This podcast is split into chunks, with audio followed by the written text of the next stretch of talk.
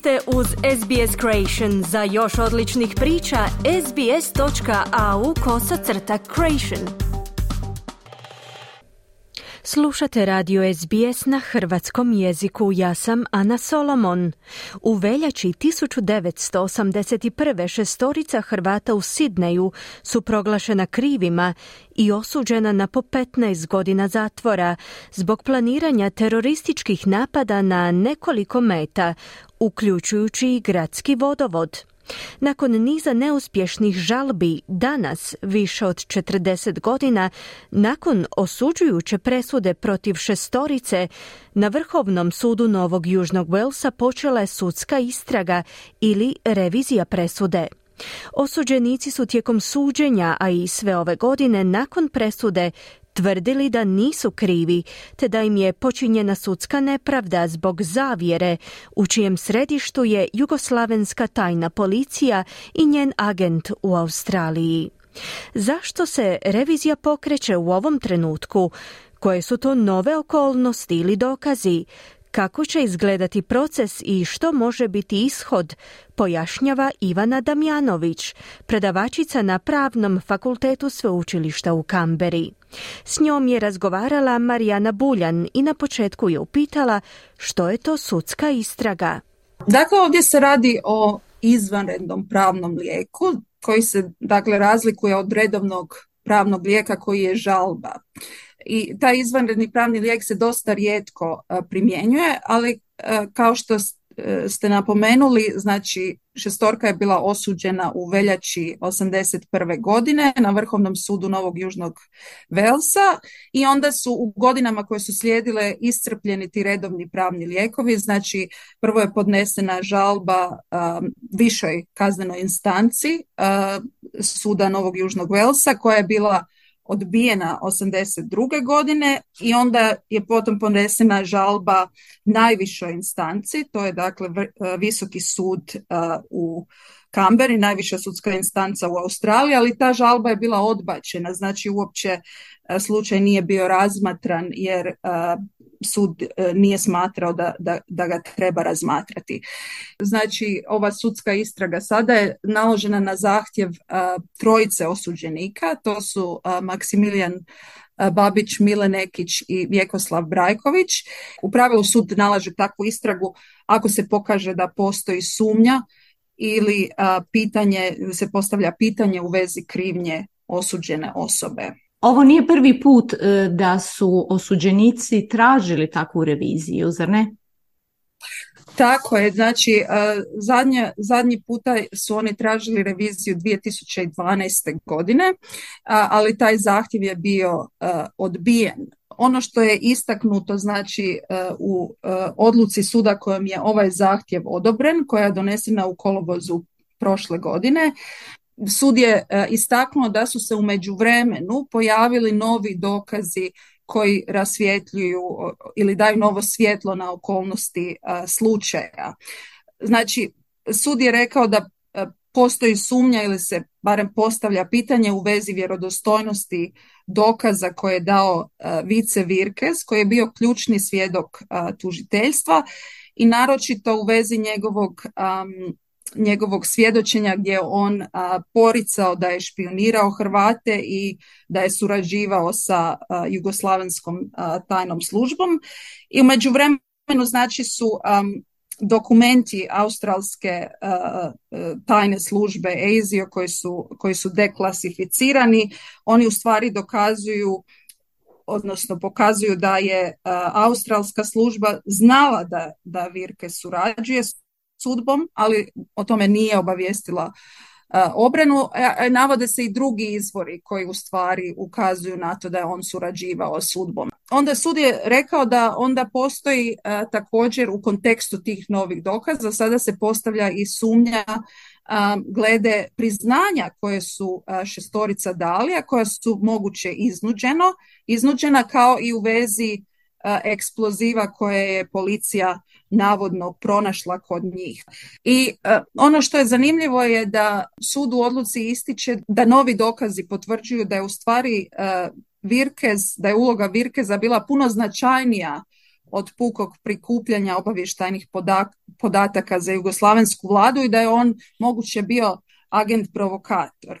I ono što se ističe, odnosno postavlja se ponovno pitanje, postoji sumnja zašto obrana nije znala zato tko je bio Virkez i zašto ta informacija nije bila stavljena na znanje obrani optuženika, što naravno dovelo do toga da ni porota koja je osudila nije imala tu informaciju.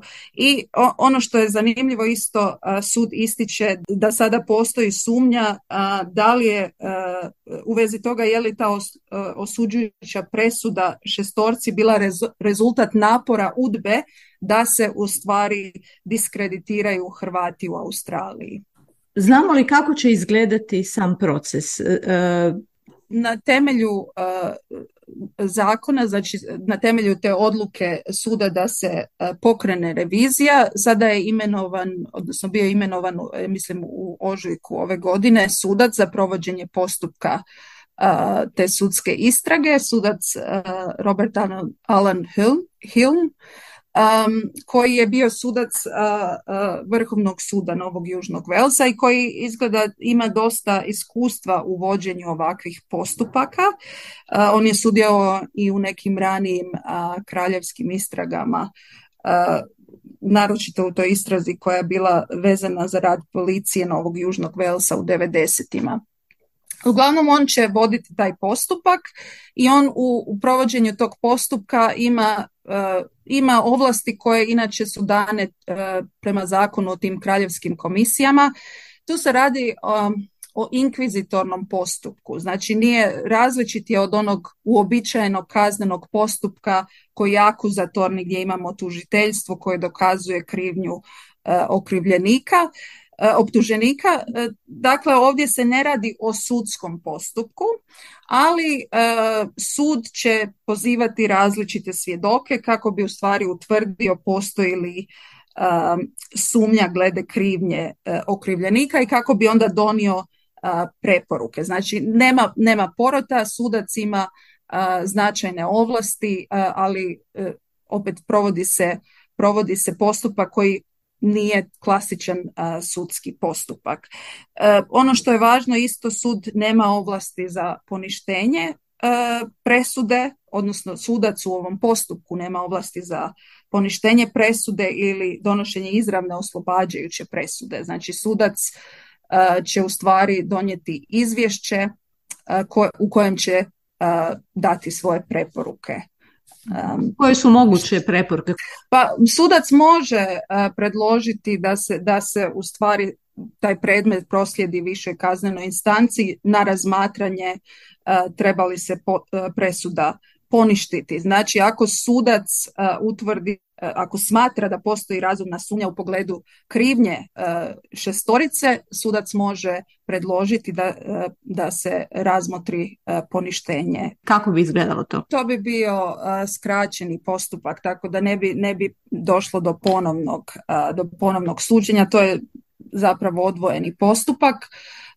Tako da velika je težina onoga što će se odlučiti u ovoj sudskoj istrazi, u reviziji koja je sada pokrenuta.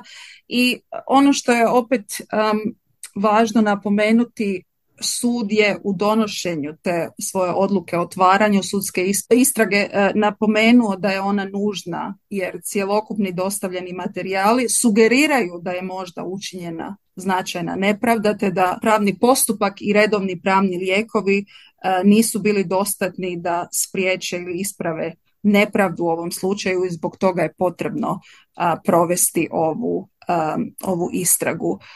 Istraga je naravno važna u svezi pitanja zašto pravda nije zadovoljena u ovom slučaju.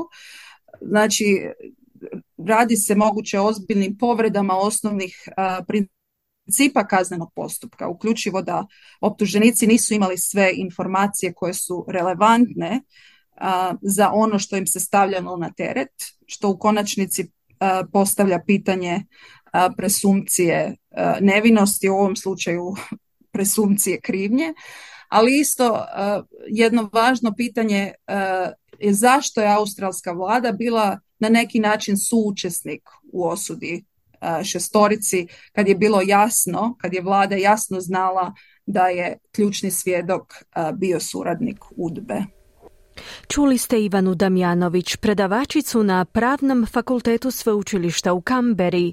U sljedećih 5 dana održat će se prvi tjedan sudske istrage, a proces će se nastaviti sljedeće godine u ožujku.